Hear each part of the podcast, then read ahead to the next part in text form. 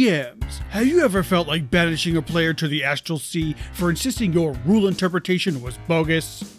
Players, have you ever felt frustrated that a 19 on a perception check only tells you that there may or may not be something there? Tabaxi, tired of scratching posts that just don't hold up? Then this is the podcast for you. Where we take a hard look at the rules of the game, the reality of the table, and the role of the dice to solve D&D's most heated arguments. This is Raw and Order. Dun dun!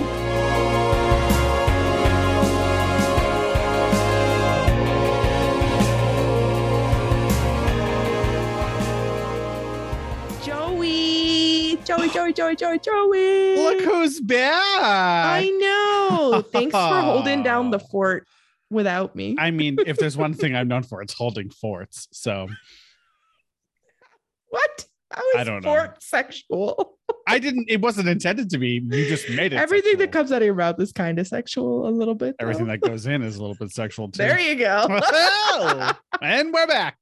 And we're back. How's life? Um, you know, life life is fine. You know, things are a little busy right now. We have a lot of Mhm. D&D games. Work is a little busy, life's a little busy. But you know what? It's August and we're not going to worry about that. Mhm. What about you? Same. life? Same. you know what? No, because I'm I'm grumpy mostly at myself. This is my own fault. Oh, why? But because work has been keeping me really, really busy Hmm. and it's like started to affect my health a little bit and it has prevented me Hmm. from being able to play as much as I want. And so I know we just yesterday we had to cancel our game because I was feeling under the weather and that's been a huge bummer. So here is just a PSA for everybody listening. Prioritize yourself and prioritize your mental health because it's really really important. And if playing So D&D gives you joy and pleasure and relief from the real world, for God's sakes, find the time. I, I just want to say you heard it here, folks. Anaga Dixit. First of all, Anaga. Anaga. Anaga Dixit has instructed you that you can call off of work Mhm, mhm. To play D&D and count it as sick time on your work. So you have her permission. My permission. Cite it. My my brown stamp of approval. Is the stamp also brown or are you yes. just oh okay. It's all it's all brown. everything's brown. I'm I'm fine with that. Um, listen, I think that's completely reasonable, and that more people should take off of work to play games. So, I'm just saying, I I I don't think that's an unreasonable ask. I mean, So- I don't know why we don't get like we get sick leave, we get vacation, we get family leave. We should get D and D leave. I believe that's lumped in with vacation, but Yeah, yeah, yeah. yeah, yeah. I agree Yeah, that it should it should be Not in my something world. Not in my world. I'm I'm world building right now, and everybody's getting D and D leave. Speaking of world building, Anna, Yeah. you're you're you're gonna do a little a little one maybe two shot coming up Yeah. soon. I'm Can you- very excited about it. It only took Joe two years to constant pressure. convince me. it wasn't work making you sick. It was it was Mm-mm. me constantly pressure peer pressuring you. Constantly. Yes. Mhm, Yeah. mhm, mhm, mhm. I So- won't reveal too much because I Joe, you're going to be a player in I the game know, and I I and I, want you to be surprised as well, but Joe knows a little bit about the world Mm. uh that I've built and I it's I'm putting I'm putting just like my heart and soul into it a little bit. So I'm I, so excited. Can you give a, can you give any hints? Uh, can you give can you tease the masses? can how you- about this? Uh down with the Brits. Down with the Brits. I love it. if you didn't think I'd have a personal connection to this, oof, oof. um, I may or may not have spent an, a, a legitimate real world hour thinking of a character name um, to tie into this. Which I theme. love. Um, so I already have a character in mind. It's going to be amazing. Mhm. But yeah, you're going to get to. You're finally going to get to say that you're a DM, and I'm. So I am, excited. yeah. And then all those rulings of DM discretion, you're really going to regret every single one of those. I mean, listen. If we all die, we all die, and it was a fun Yeah. story at the end. hey, that's the that's the beauty of like one shots, non campaigns, right? mean, if you die, you die. It If is. you die, you it is die. true. Although we were talking, and so as for all the DMs out there, uh, so the plan is we'll do this as like a one shot. And I was talking to Anna, I was like, now just remember, like, you know, each combat, no matter how small, it's probably going to take like about an hour. And you were like, oh my god, I have like six combats. I know. I was like, but the like All right, this might be a two or three the shot. dungeon, or it's not a dungeon, but like the you know the dungeon crawl, quote unquote, whatever, has like a lot of rooms. So I'm thrilled and I want Yeah. I'm so excited to explore it. I just it's I'm I hope for for the sake of me yeah, playing as a player in your game, I hope it lasts 20 20 sessions.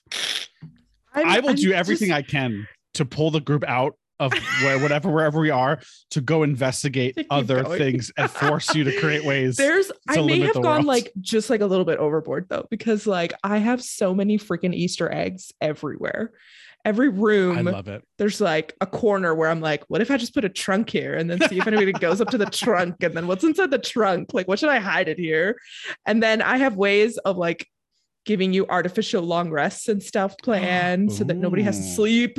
And it's just, it's, it's just, I'm, I'm insane. And this is going to be great. I'm so, I'm so excited. Okay, well, we will mass the mass to the masses. We will keep you informed. Mhm. We will let you know when this happens, and uh, we will report back. And I will criticize every little thing you All do.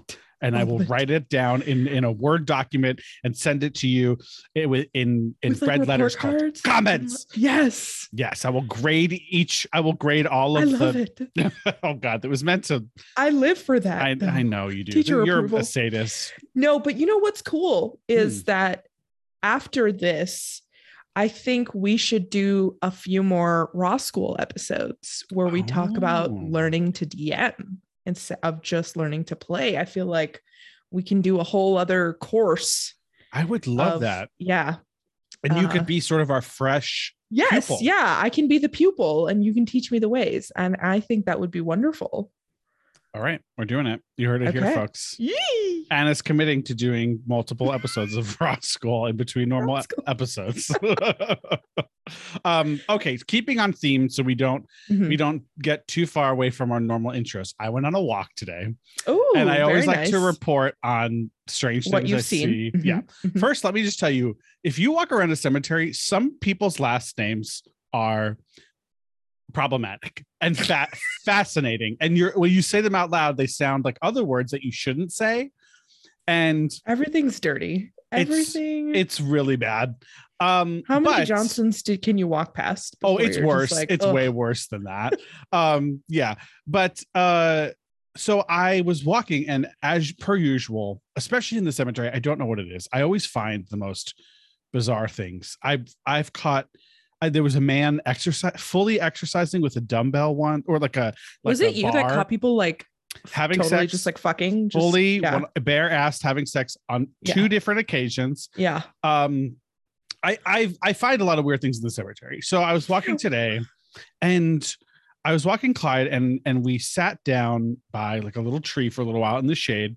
Um and I just hear this like like clapping and I'm like what the fuck? And I, there's this old guy walking just just uh, just walking like past us and every once in a while he claps and then there was a bird flying around like but just like flying in circles. It wasn't doing normal bird things. Wait, he was controlling the bird. I don't know. What kind of? It was like a normal bird. I don't know what kind of bird was it was. Like I'm a not. A, parrot? like was it a colorful bird? I. It, what are wait? What are bird people? Are they called ornithology? Is that a? Yes. Is that is that it? Oh I think God. it is. Are you Hold on. googling it? Yes, Okay. ornithology. Wait, Yes. You know how I know that? the Because of scientific study of birds. Schitt's Creek. When See, when okay. Moira is an ornithologist, and the crows have eyes too. I I'm Moira Rose. Um, I don't know what kind of bird it was. It was circling. It just was like circling, and this guy was looking at it, and like every once in a while would just clap. And and I sat there for a good five minutes watching, and I'm like, is that bird gonna go to him? Is this his bird? And it it never did. But I was very confused. I'm like, why are you clapping at the bird? Was he like shooing it away with his claps? The bird was getting further away from him. So why would he sh- need to shoot it if the bird went farther away? He was walking away from the bird, and the bird was flying away from him. And this the bird is going to be like part one of seven part. What I'm going to go back of and see Joe this. following man with bird. This just leads into the theory that birds aren't real. You've heard this, right? Yes, birds aren't yeah, real, mhm, that they're, all drones, and yeah, yeah, yeah, yeah, yeah, yeah, yeah. The the U.S. government spied on me today, so through a bird. Well, or it was really intently spying on that one guy. yeah. Oh my god! Wait, dude. Oh my god! Maybe he thought that the bird was flying. oh no! You should have been like, "Sir, can I help you?" um.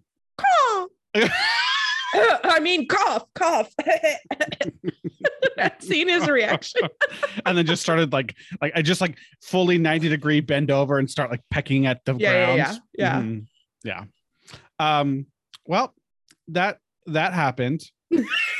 so um you know, I always ne- never a dull moment.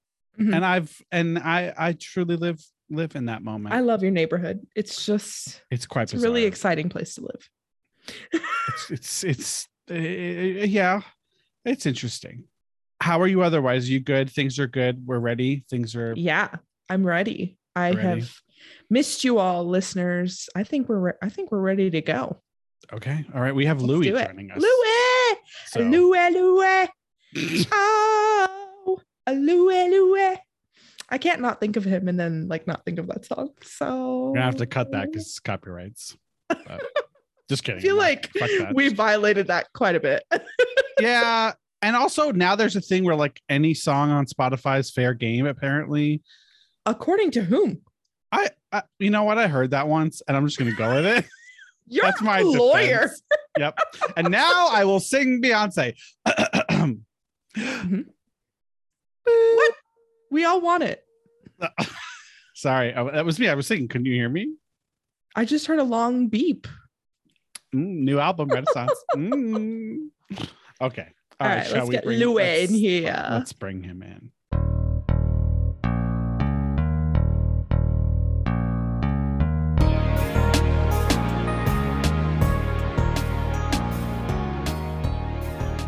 yay, oh yay, oh yay. The Honorable Chief Justices Joe and Anna and Associate Justice Louis of the Supreme Court of D&D. All persons having business before this court are admonished to draw near, give their attention, and stop flushing sensitive documents down the toilet for the court is now sitting. it's really important it's really important not to flush documents down your toilet for a myr- myriad Super- reasons but namely Super sensitive, important confidential documents. but also it's like that's where you poop like you have poop needs to get through so if paper's clogging it it's not biodegradable, I feel like, for a septic tank. I- I think that It's was the missing safe. piece. That was the missing piece as to why he was always talking about uh, low water pressure and low flush toilets being a problem. that he was like, we need stronger Cannot toilets. flow, we no need stronger blood flow. toilets let me put this binder in the toilet Right. it's not flushing well what's He's- happening Why aren't Mitt these toilets Romney's just can't keep binders up full with of my women obstruction of going down the toilet? well louis justice louis it's a pleasure i was going to say you're a justice in this venue which is nice because you don't get to be a justice in your everyday life but here you are so you get to make the rules here Mhm. Mhm. and no, everyone else can suck it because because because we get to make the rules Right. I yeah, the I'm- only I'm- people I just have to make sure I am with the majority and then I can say whatever I want separately. Yeah. there, there you go there you go. People will be like, does this have binding force? I don't know. I don't know.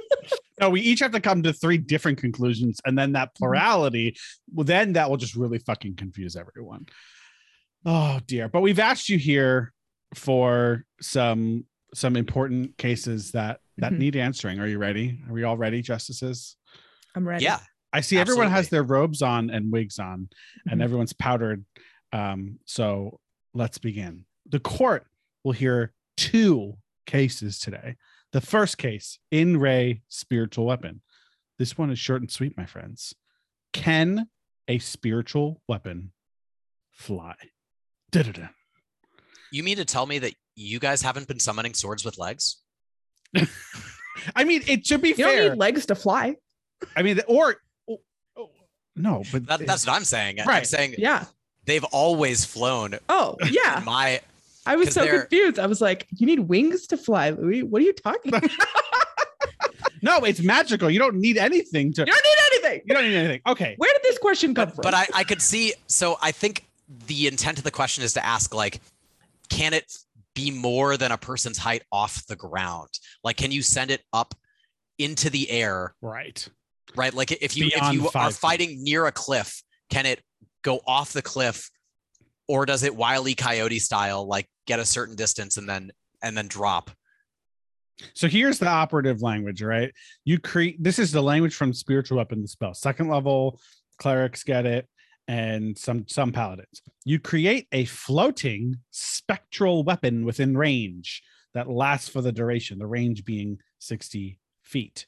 As a bonus action on your turn, you can move the weapon up to 20 feet and repeat the attack. I skipped some language there, but that is our that is our operative language here. Now, this question has plagued the internets um and i think that this court needs to needs to resolve just it. once and for all. once and for all so part of the problem is that if it had given a stat block for the, the weapon this would be easy because it would say if it has a move speed or if it has a fly speed uh, but it doesn't do that um, and typically when it when uh, we talk about a move speed that means land bound uh, but i don't know that that's the intent here um, also side note 20 feet movement per round is awfully slow Mm-hmm. for the spiritual weapon. That has been a real thorn in my side uh, playing. Uh, I, I need to shout out uh, Chris Jessen, who has been DMing a campaign uh, for a bunch of people who went to Drake, uh, plus a friend. This campaign has been going since 2015. oh wow Uh, yeah, we're level 19, and so I have cast spiritual weapon. I've cast spiritual weapon as this cleric many, many, many, many times.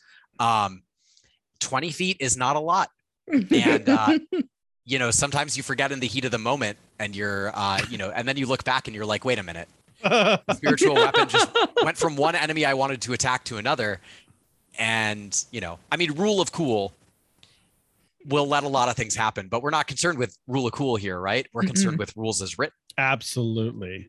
And because what is the we're rule of cool? originalists. Exactly. And, and the value of the rule of cool is that it sometimes lets you depart from rules as written. Uh, but if you just let players do whatever they want, then uh, the rule of cool doesn't feel special. there you, exactly. There you go. It Mhm. has to be special. So and louis you really sort of bring up one of the factors that i consider so I, i've always held that's in my games for the longest time that spiritual weapon w- didn't have a fly speed. So it couldn't fly. It, it just hovered on the ground next to you and you could move it hor- you know uh, th- along the ground uh 20 feet per round. However in more recently i've been more flexible and i have allowed spiritual weapon to fly for namely the reason that you just gave it's not overpowered to let it fly. 20 feet of movement really isn't that much and i've had numerous clerics in game in my games hello heather who've cast spiritual weapon and have always been like well fuck my spiritual weapon can't get to the enemy because it just moved. Um so given that like all of my enemies are always so mobile and constantly doing things and the battle map is constantly changing giving giving it a fly speed really doesn't make it overpowered and the law and the rule doesn't specific or the or the spell doesn't specifically say that it can't fly but this well sorry so anna what what were your thoughts on on this Uh, I was like, why? Why are we? Why do we have this question? Of course, I can fly. uh, I go. mean, it says you create a floating spectral weapon, and in my mind, it was twenty feet left, right, up, down, wherever it needed to go. It's just it's floating, right? It's magical. It's floating. It See, goes where you need it to go. It's so troublesome because they use the word floating and not flying or hovering right or hovering. Floating, I picture like Tenser's floating disc. That's the name of the spell, right? yep absolutely Yes, but doesn't that spell specify how far off the ground it floats? It sure does. it does Uh, and this one doesn't. The other thing is that this doesn't say you need to conjure the spiritual weapon into a space. Right. It's you could just a- create it within range. And Yeah. I I don't know why you couldn't pick a point 60 feet straight up. Straight up.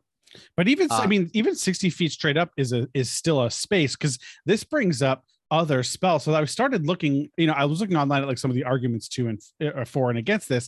And someone like, well, if you look at spells like Flaming Sphere, that has more stringent like requirements on it. But then I started reading Flaming Sphere. So Sphere, so Flaming Sphere says the last paragraph of it says when you move the sphere, you can direct it over barriers up to five feet tall and jump it across pits up to 10 feet wide.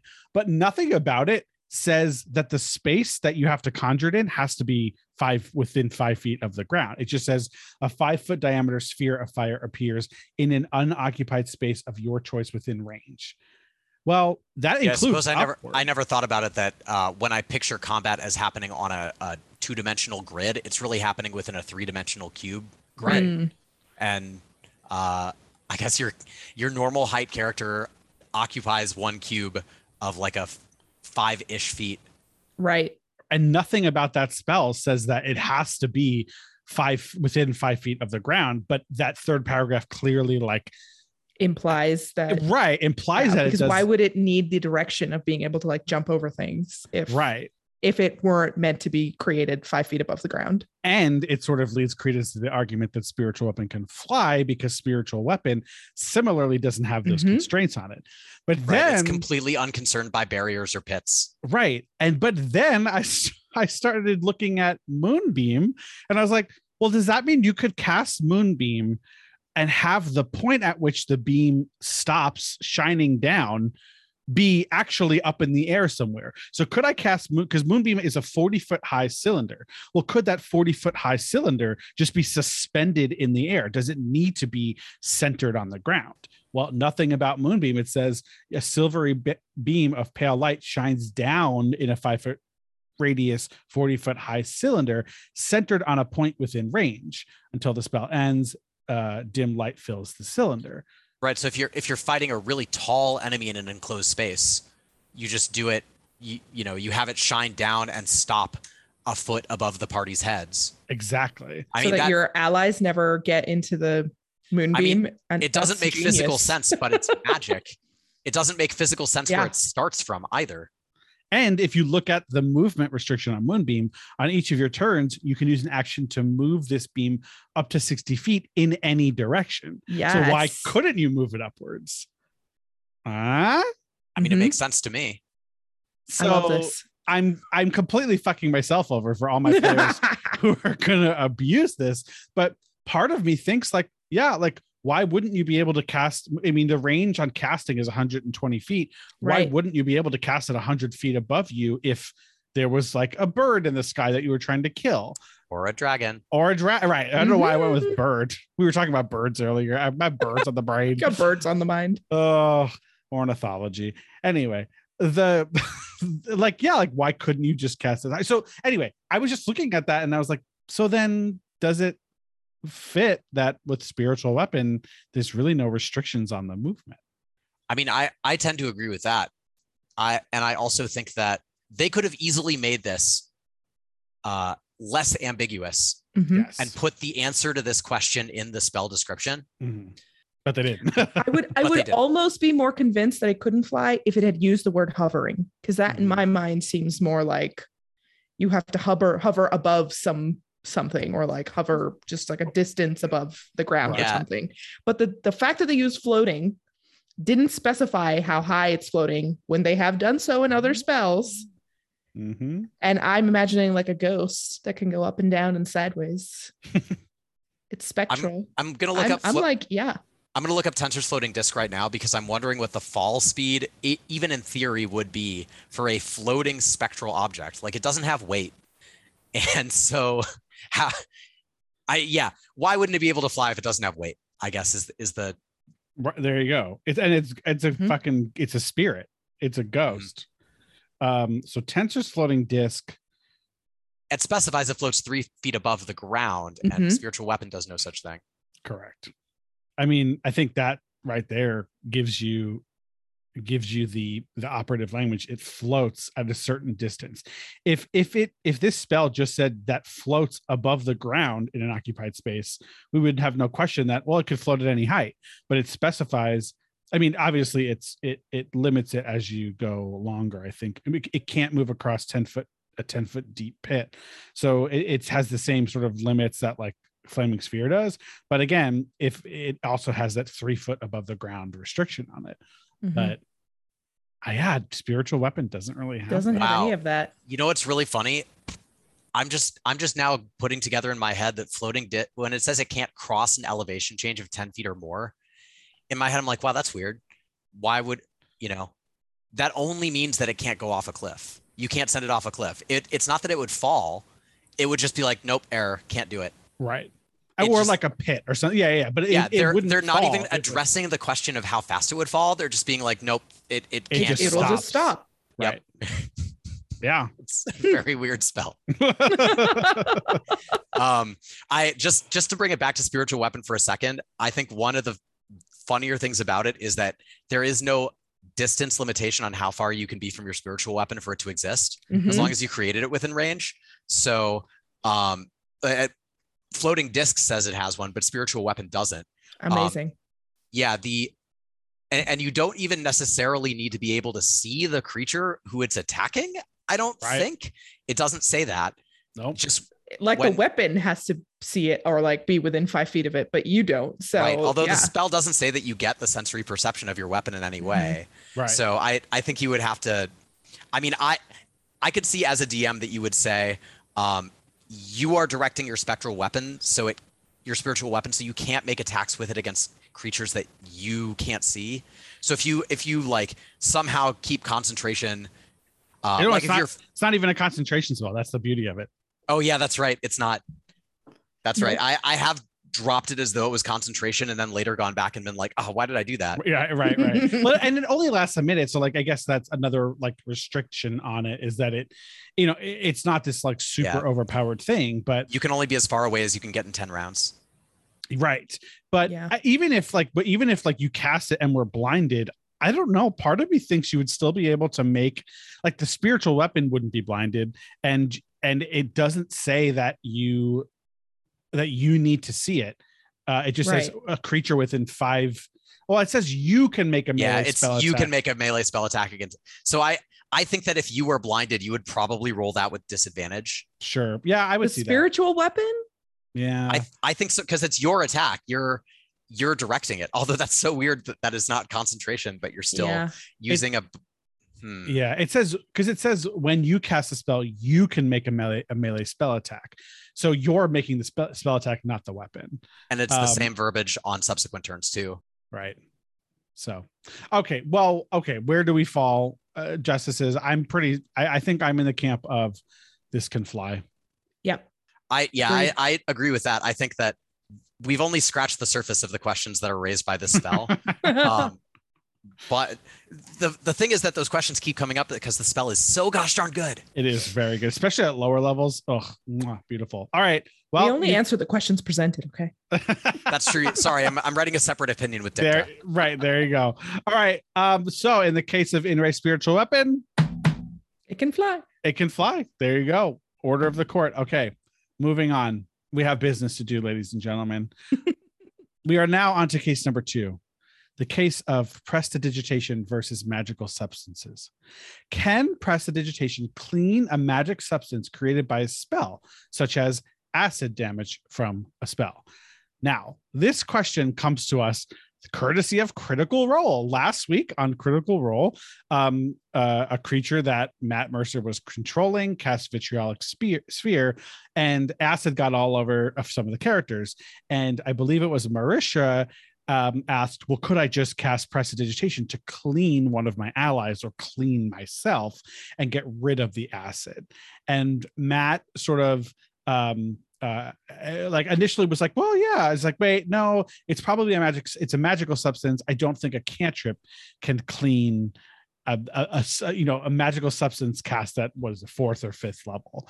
Um You know, sometimes you see the rule of cool applied in the DM's favor to effects that that the DM thinks are cool. And I, I think that this was an example of that. I think that prestidigitation can clean the object. And if there's something goopy on the object, even Whether if it's acid magical or created not. by- yeah, especially if uh, especially if it's just acid created by magic, right I think that that's fine for prestidigitation. Anna, what say you? So initially I was I agreed. Initially I was like, yes, you know, it doesn't specify that you can only clean non-magical substances off of an item. It says you can you instantaneously clean an object no larger than 1 cubic foot, right? But then I was like, so does that mean I could use it to clear acid off like the tips of arrows, thereby decreasing the extra damage that like an acid arrow could do? You willing to Mm. spend an action on that? I mean, maybe. I mean, kinda like what if you get it beforehand? Like you get access to their camp or something and you have you have these arrows that are covered in poison or acid. Is this saying I can just clean it off? I, I mean, I, I I don't know. Yeah. This is And then you is- lose your like 1d4 roll when you're rolling that I mean, so, so you're talking about it. I, you're talking about being within 10 feet of the object, right? yeah. And it's an object no Yeah. larger than one cubic foot. Also, by Yep. the way, the acid's on your skin. I don't think you can do that. Rules is written. Oh, There, I mean, there was so much debate online when I was looking up this question about whether it could like clean it off the skin or like clean a body or clean an animal of this thing because it says object, not yeah, it's not person. person. But your clothes are objects, but they're being Yeah. worn or carried. But that does does that matter? I don't know. I mean, I think I think that you're getting to the idea of the spell, which is that it is like a lower level manipulation, like parlor tricks, Mm. and man, like stuff that's living is harder to manipulate. Locate object is a second level spell, right? Locate creature is a fourth level spell, if I'm not mistaken. I don't remember specifically, but yeah, I mean, I feel like I, they're different spells, right? Um, and I, I think that that is, you know, kind of kind of saying that to manipulate the person or form of a living thing requires more than uh, you know, a, a, what a cantrip can provide. a child's Yeah. birthday party magician level of magic. hey, hey, are you saying snuffing out a small candle or campfire is magician level magic? I mean, Um, yeah. Side note: in one of the earlier Acquisitions Incorporated adventures, when they fight uh, the Flaming Fist in Baldur's Gate, Mhm. uh, the Flaming Fist brings some flame elementals, I think is what they are, or magma spirit, whatever. But they've got a fire burning in their chest cavity, and Jim Darkmagic uses prestidigitation to snuff it.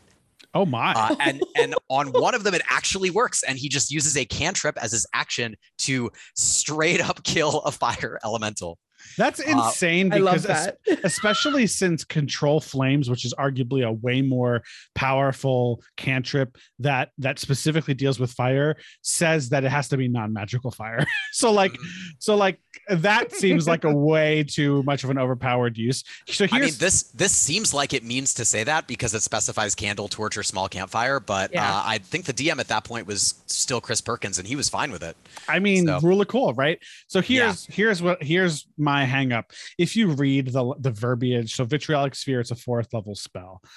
If you read the language, that when it comes to the damage, it says on a failed save, a creature takes 10d4 acid damage and another 5d4 acid damage at the end of its next turn. On a successful save, a creature takes half the initial damage and no damage at the end of its next turn.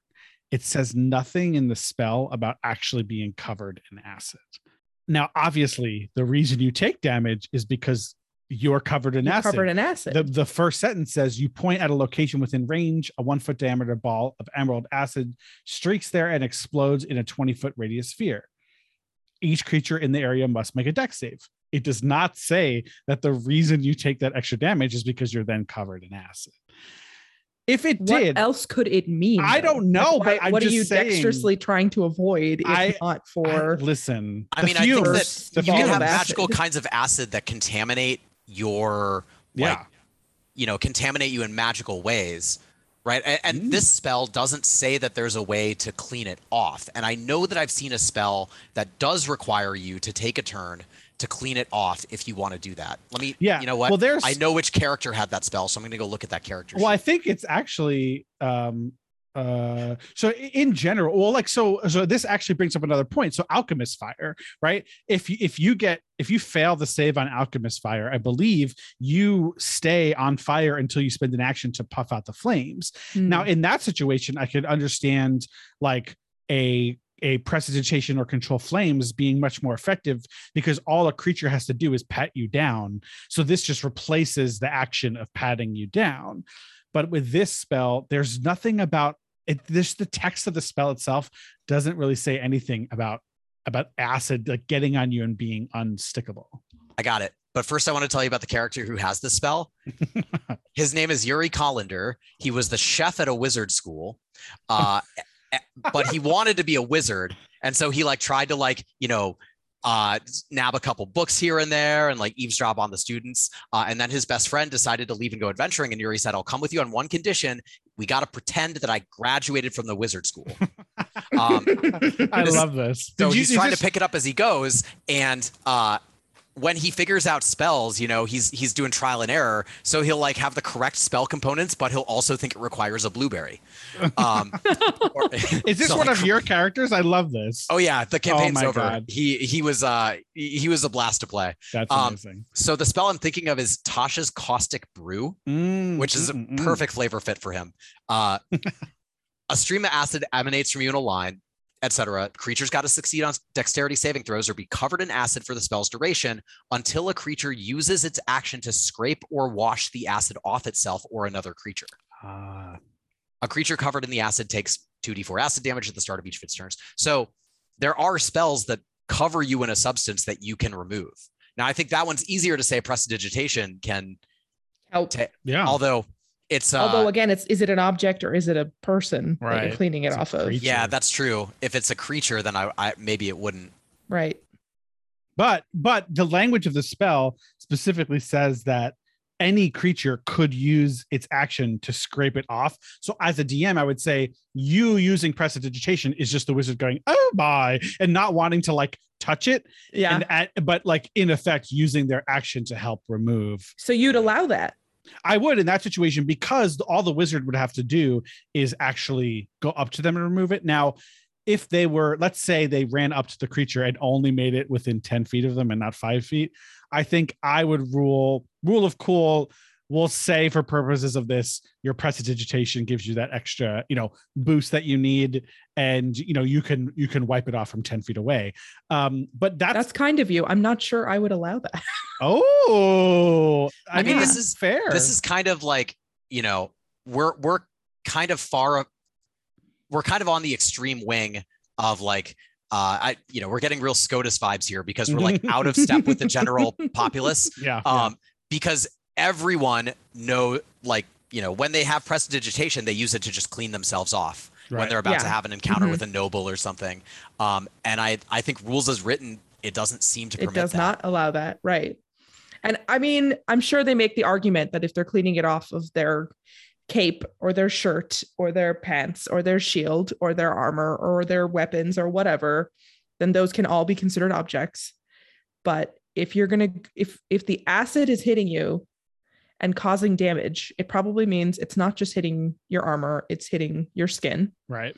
And I wouldn't allow this cantrip from 10 feet away to help you clean that off.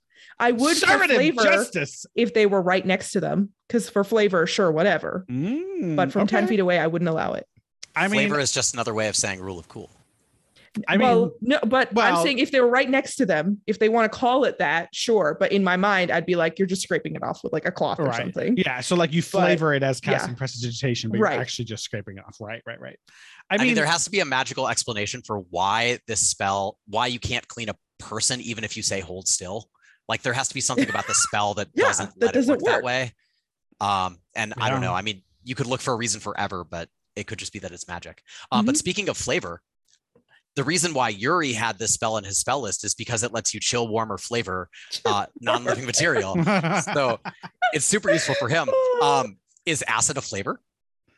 I mean, yes, because in my cookbooks, they're always like a little acidic, a little acidic flavor here by adding lemon or lime. So yes. yeah, okay, but is a it's the lemon and lime flavor. They don't taste the same. I mean, is- Acid- Is THC, acidity is a whole taste bud. is THC a flavor? well, I Sorry, mean- no, just- it's for some people. Oh yeah, what kind of acid were we talking about here? you mean Wait, it's not THC. It's it's LSD. Is that? a I know, I know. I, I was I was making a joke. I'm not. I don't think enough. I don't think yeah, I mean you could probably flavor it to taste like to taste like marijuana, but it w- wouldn't be psychoactive. Okay, so I, I think we need to we need to. Was Matt Mercer right or was he wrong? Should he have allowed Marisha or whoever to cast prestidigitation to clean off this acid? Louis, what do you, what say you? I think he got to the right result, but for the wrong reason. Okay, all right. So I I concur with Matt Mercer, but I read separately. Anna, how do you feel? I, I agree with him. I agree as well. Um, also f- for potentially different reasons. So we Mhm. all agree, or the order of the court is that you cannot use prestidigitation to clean off a magical substance from a creature, such Mhm. as the acid from vitriolic sphere. Case closed. Okay, ladies and Okay. gentlemen, with Gotta all this this talk of off. acid. Woo! I gotta air air out the old uh The old robes. the old the old uh bits and When, pieces. when's the last time you got those things dry cleaned? You don't want to know. Never is the answer. Talk about acid. Oh, something something's eating through this robe. Okay. Yeah, you could use some prestidigitation on that. Yeah. Well, we're in chamber chat now. Obviously, we're in back in chambers. We're now making fun of all the attorneys, Mhm. and um, you know, we have some topics now. Louis, you brought one to us that I think you brought them both. You did. You brought Yeah. both. Well, we'll see. We'll see if we If get. we'll to see if we get the other one. Okay. This topic is very interesting and one that has plagued me for some time. How should DMs deal with PCV, PC, insight, and deception rolls? What are the results of a bad insight roll? Do you get no knowledge? Do you believe something else?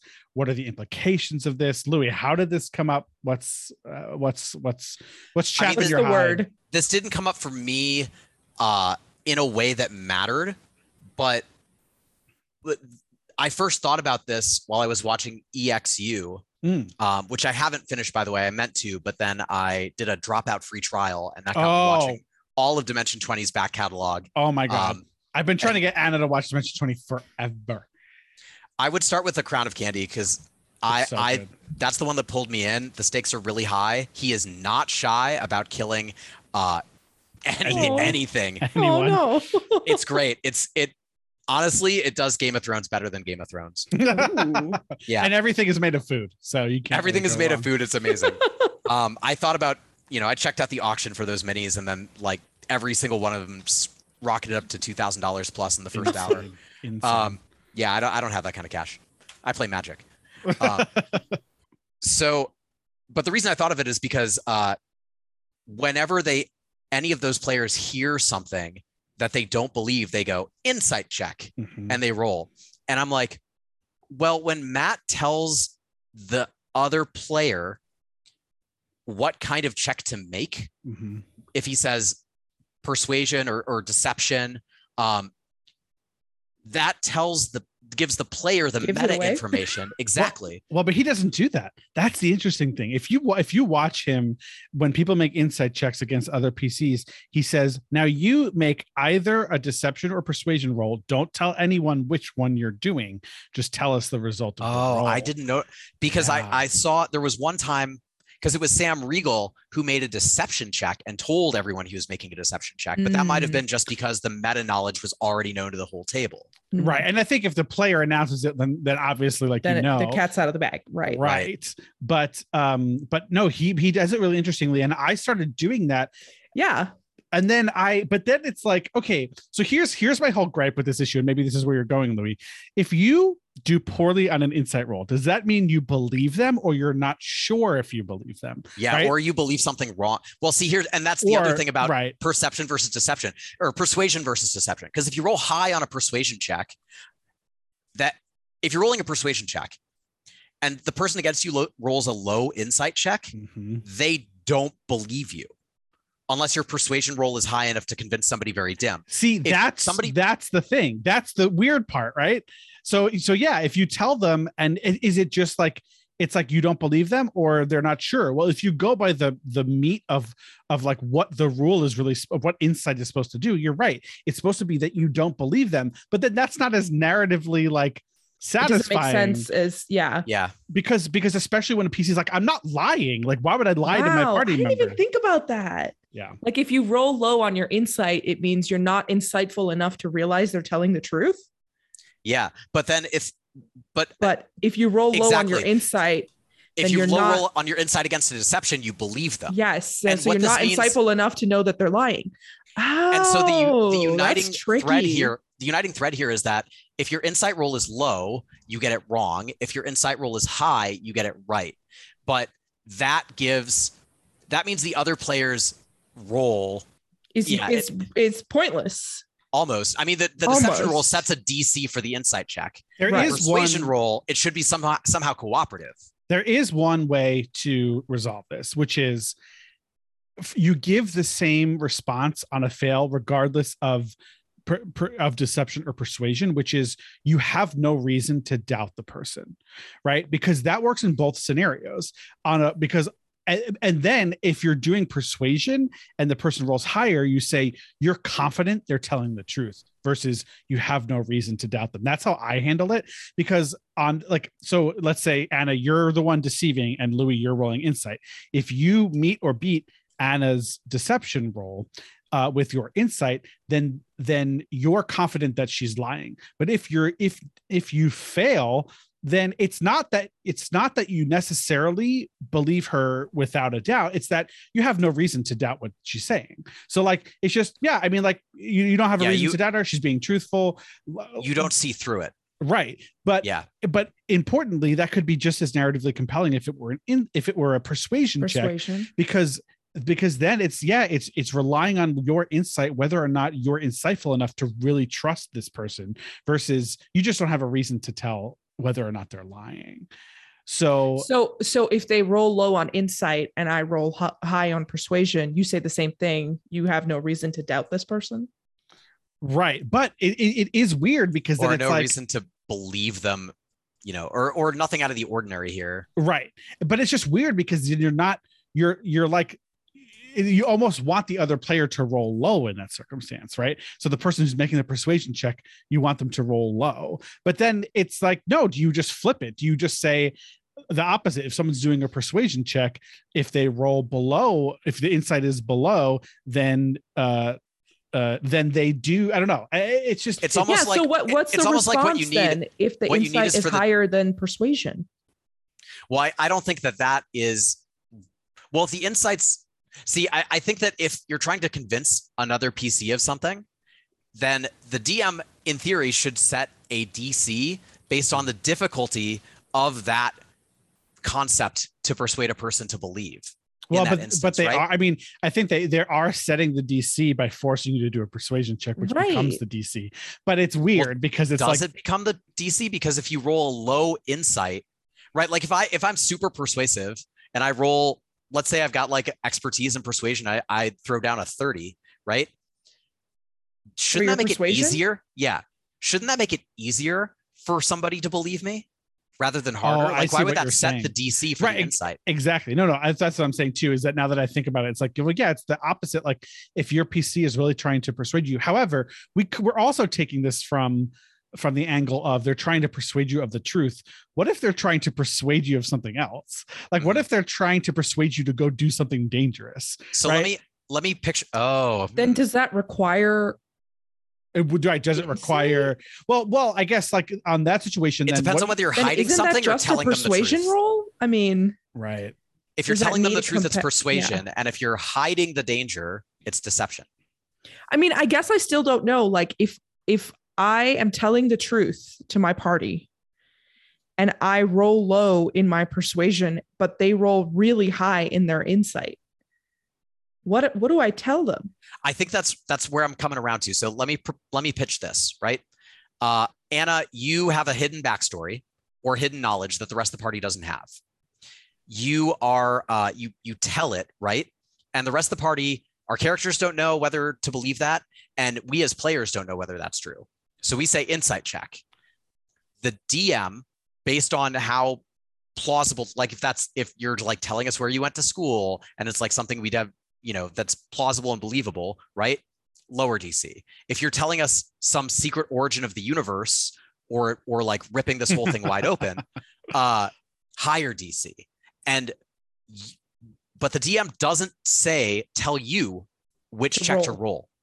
roll. Um, and the DM doesn't doesn't say But that the DM has setting to. a DC for that. But the DM has to. I mean, here's the key. The Oh DM, yeah, the DM has the to DM know. has to know, right? So you have to so- message the DM, say, "I'm rolling, I'm rolling deception, or I'm rolling persuasion," and then it's up to the DM to respond in kind based on what information they tell the group, If the DM is Yeah. setting the DC, though, why does that person roll? so that the players don't know whether it's so that persuasion. well, it's so that your persuasion plus their insight has to meet or exceed the DC for them to believe you. oh, interesting. So you can get there by being Oh. super persuasive or by them being super per- insightful and Or seeing both. through your like incompetent an- attempt to explain. Oh, That's I think that's probably that's the best. interesting. That's probably the best explanation I've ever heard for like a persuasion check. But the thing, it's still key that you don't tell the players because the whole reason Which they're trying they're to right Yeah. the whole reason they're inciting you is because they're not sure if you're telling the truth or not. Right. so so it makes it more interesting. Now here's the thing.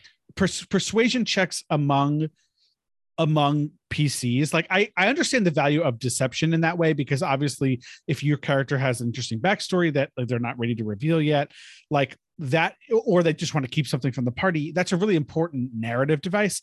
P- persuasion like why not just allow your pcs to really believe what it is that your players are telling you um uh uh, like the, like the other player is telling you why do they have to try to persuade you their friend or their fellow pc of that the problem then becomes in that situation then you're only going to be rolling if you're making deception checks which makes Right. it less fun The the the, the insight check is triggered when a character is like Questions. it. Really Yeah. and and if you don't roll high enough on your persuasion together with their insight uh that doubt persists and it can fester and grow and it can cause the character to act in a way that they wouldn't act if they believed something that were true I mean, once you tell them the result after their insight roll, they kind of know what you rolled, right? They know whether you rolled persuasion or deception because if they roll really high on insight, I guess they don't know what you rolled. That's right. right well if they roll really high on insight know and what they, the they either was. pass That's the fair. deception dc or they together with the persuasion pass the like persuade me dc uh the cooperative dc if that if they succeed then they know like you don't believe them you you're convinced that they're lying um, or like you do believe them that seems trustworthy there's a gleam in their eye and and you know like they get the success and that tells them but if they fail then they you know it's not a good moment. It either the deception succeeds or the party distrusts each other for just because they're bad interpersonally. Or maybe i mean maybe right i, mean it, it's it's it's really interesting it's an interesting way to use these as like a dichotomy like you're either persuading or deceiving. In reality a persuasion check like because the theory is that you're persuading them to believe you right? Like as opposed to lying to their face. But if you think about the way persuasion is used in d&d it's like come on npc join us for this combat it's like mm. well yeah that's a lot easier. It's like you don't like like maybe insight is like how much you trust the person. Maybe that's what the the npc is rolling against. It's like well i don't really trust you or no my free will says i don't want to follow you. Or if you roll per- higher persuasion over insight it's like then they agree to do what you say because they they trust in you innately. But that's not what you're doing when you pit persuasion and deception against each other you're instead trying to just conceal a deception roll. um i mean it's it's you're playing mafia or werewolf or whatever that game is like you're trying to figure out is this person lying to me and the person Secret Hitler. Secret Hitler, yeah. And the person who's talking has two very different skill sets. And if they're good at the one that they're trying to use, that's great for them. And if they're bad at the one that they're trying to use, it doesn't matter how, you know, if someone's not convincing when they're telling you something that's true, doesn't matter how good they would be at lying to you about their role. I mean, maybe we're overthinking this. Perhaps the, the far easier solution is just that, like you're right, Anna. If you're trying to persuade someone and you're secretly rolling persuasion, the rolls don't matter. They're going to believe you Right. regardless. It's the fact that the player rolling d- doesn't have the meta knowledge that it's know, deception yeah. or persuasion. That kind of bums me out because then not knowing means you're still fostering distrust and and like questioning about the other person's words because Well, but, but it's all based on the roll though. So like, so like if regardless of what you roll, if it's persuasion, like the, the response will be, well, you don't have any reason, like they're not lying to you. You you get you sense they're not lying to you. I'm just not telling you whether that means you they succeeded on the deception roll or like the or it was a persuasion roll the whole no time. No, that that's exactly my point. Like in that scenario right? Like where i'm rolling persuasion and they're rolling insight and i am trying to be honest and they're trying to read my credibility and you give them an answer based on their roll that says you have no reason not to believe them. And they don't know whether they beat my score or not beat my score or whether i was rolling persuasion or i was rolling deception. Now you have fostered this like doubt where two people Wow. are being totally honest to, Oh, to one okay. Well, another welcome to real but- life. I mean, I know, But- right? Like it's almost like these characters need to uh, adventure together and grow and change, and maybe one of them needs to, you know, maybe a dramatic gesture uh, or or like a critical moment where somebody faces a crossroads and has to make a decision about whether whether they're going to take a leap it of faith and bridge the gap. Uh, I kind of like it. I think it's actually more realistic to do that because you never know. It is because you never lying. know. Yeah, you're right. Right. You never know other than what you're saying yourself, whether that's the truth or not. And that you're you're absolutely right. and if a if a character gets it wrong, like if they don't That's trust somebody amazing. who should have been who they should have trusted, like what a growth moment, you know? Yeah. Like we've all had that. Yeah. like yeah and I, I think that this it's way better than the meta situation where the player goes it's strategic for me to have my character believe what they're being told so i choose to let make that happen every time Mm. Right. So I think, yeah, I mean, I think the way to handle it, and maybe this is what I'll do moving forward, is whether it's a if if it's a failure on the insight um, for deception or persuasion, you give the response. They're telling the truth. You have no reason to to to doubt what or, they're or saying. Or you have you have the same uh uncertainty that caused you to like think really hard about it in the first place. You Well, think you you but- think really hard about it and you just can't get there. But is but i guess is that sufficient then when it comes to persuasion right? Because the whole point we're making is that it shouldn't matter on persuasion as much necessarily because then you get to this weird like unless you're doing your compound teamwork roll of like setting a dc and you both have to roll high enough to add up to it unless you're doing something like that then you're rolling against like in reality the persuade like the person persuading i also i also want to point out as a side note with my model you can't have the uh you know the, the player rolling either a perception or deception check. You can't have them tell their number to the rest of the table ever. Absolutely. Because if they say a number out loud and it's lower than the insight check Mhm. and then you tell the table that they don't know suddenly they know that Right. the player rolled a, a perception check. Because if it were a deception check beating it would automatically mean that yeah so they know they sorry i said perception you know that they rolled a persuasion check Right. Yeah. Yeah. Oh, yeah. These, these absolutely have to be done in secret when you're doing Mhm. player versus player. I don't know. Oh my god. I know. I mean, this has really opened my eyes, although I'll, I'll admit, like to how insight works. This is a wonderful discussion because I never thought about it that way. I was like, one beats the other, and then you find out what happens. I think for right. I mean, I think honestly, for me, it really, it really seems to be that the easiest way is that if they're doing persuasion, just just give it to them. Why not? Like, why, why necessarily do you even need to worry about who beats who? It- eh, because Right. either way, you're either really good at persuading them or the person's really insightful and knows you're telling the truth. Not necessarily, though. Okay. Because what if one person rolls a one and the other person rolls a two? Then you're neither good at persuading nor you're very insightful. Then that's what, what, i do you do? just about to say is that like like, then in what do you do? You can't like, ignore the numbers themselves. You can't you just can go have off a of who beats critical who. miscommunication and the conversation can go completely sideways Yeah. and two people whose interests should align can end up just but well but but you're still telling the truth presumably because if you weren't telling the truth it wouldn't have been a persuasion roll so i mean See, this is why I like Louis' model though, because I think Yeah. it adds this like layer of excitement. Because even those two combined, if they don't reach the like minimum DC that you set for telling them, then you're in this like, I don't know, go figure it out. Go you're at that out more each situation other. in secret Yeah. hitler where you're like i've got to cast a vote but i honestly have no clue No idea. right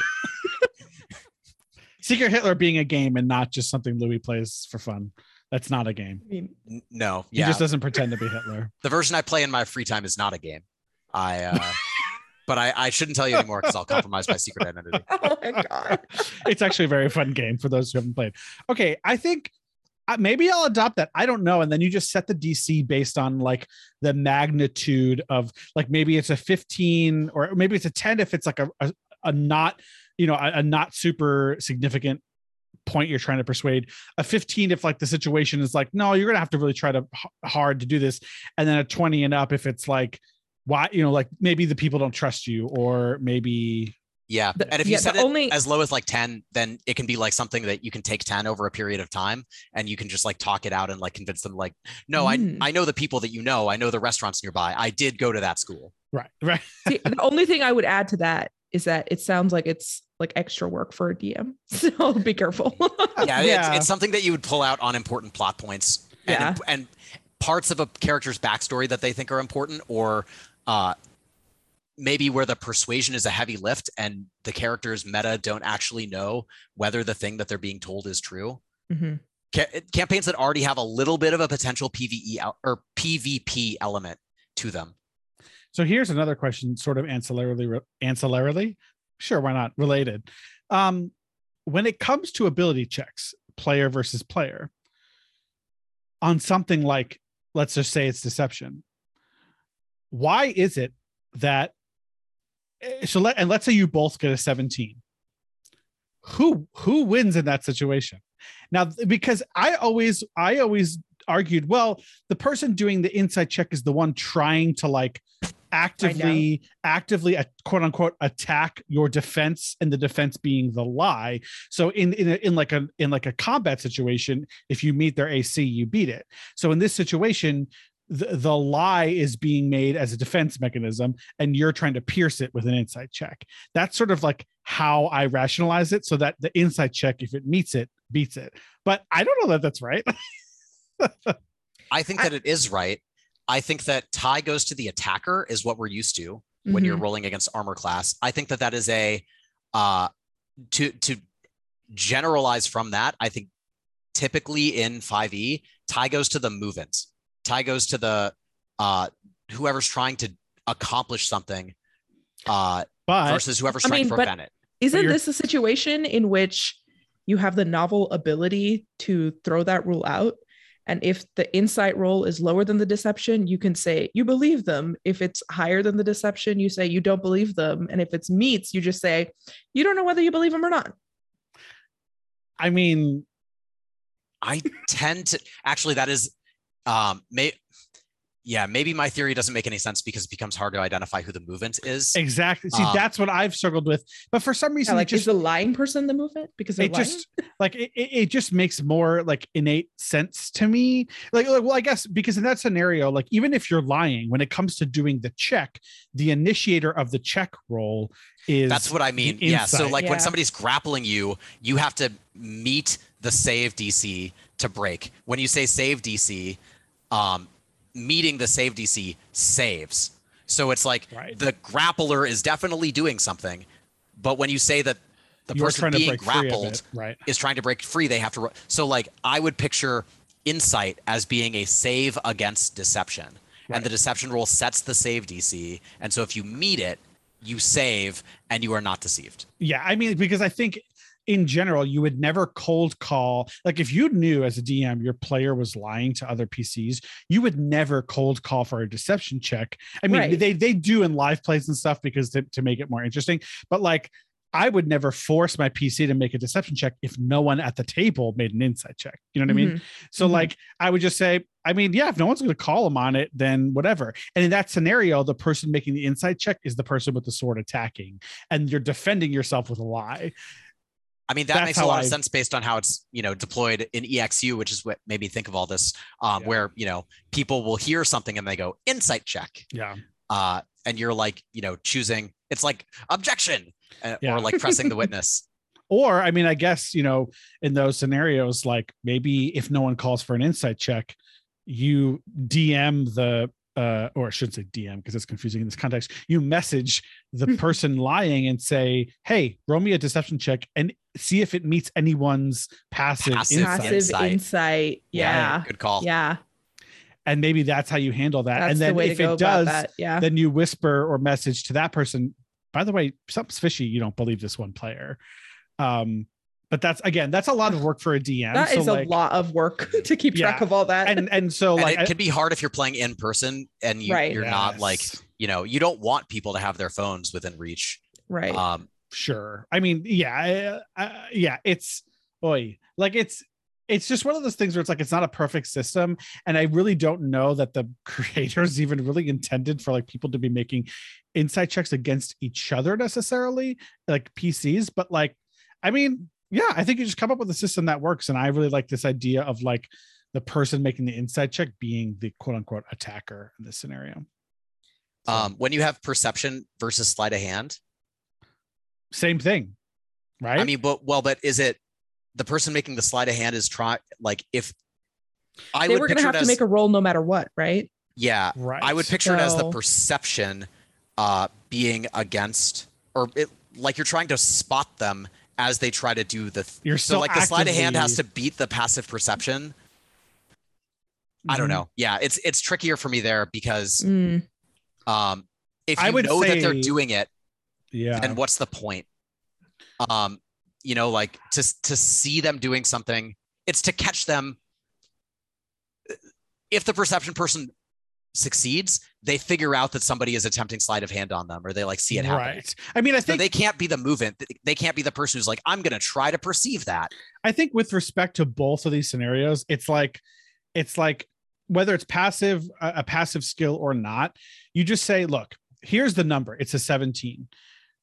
This person is going to perceive anything that is a 17 or lower. It's not like throw out the concept of of like it's like armor class and making an attack. It's just in the in this world of numbers, 17 it, you have to get higher than that in order to to overcome that person's passive perception.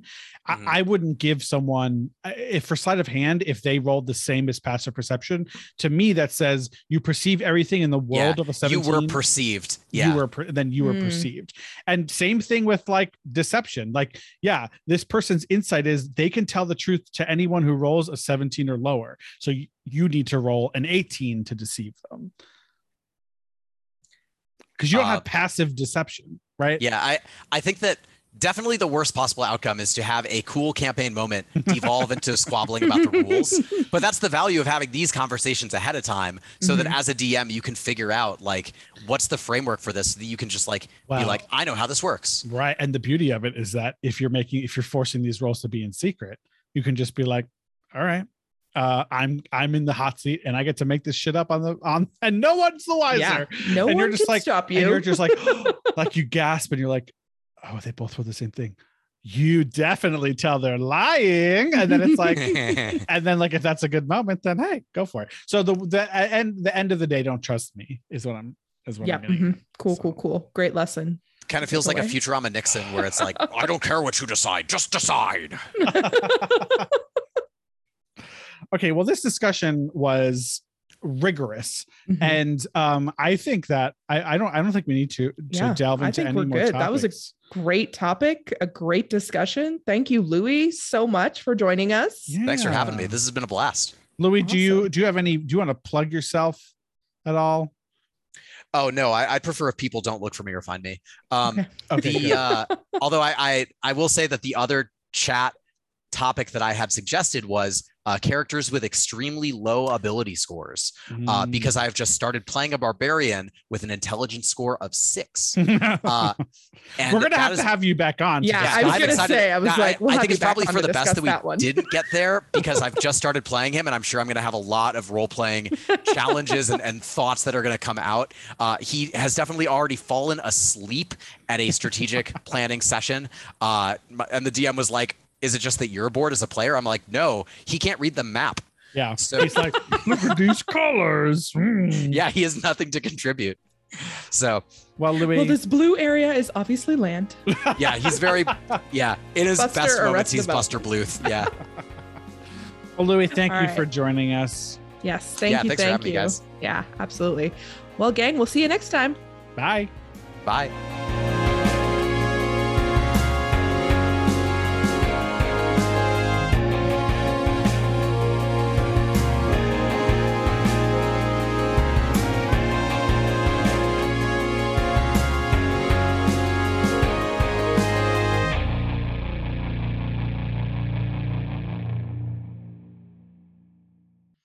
My claw's a little dull. Does anyone have a scratching post? My claw's a little.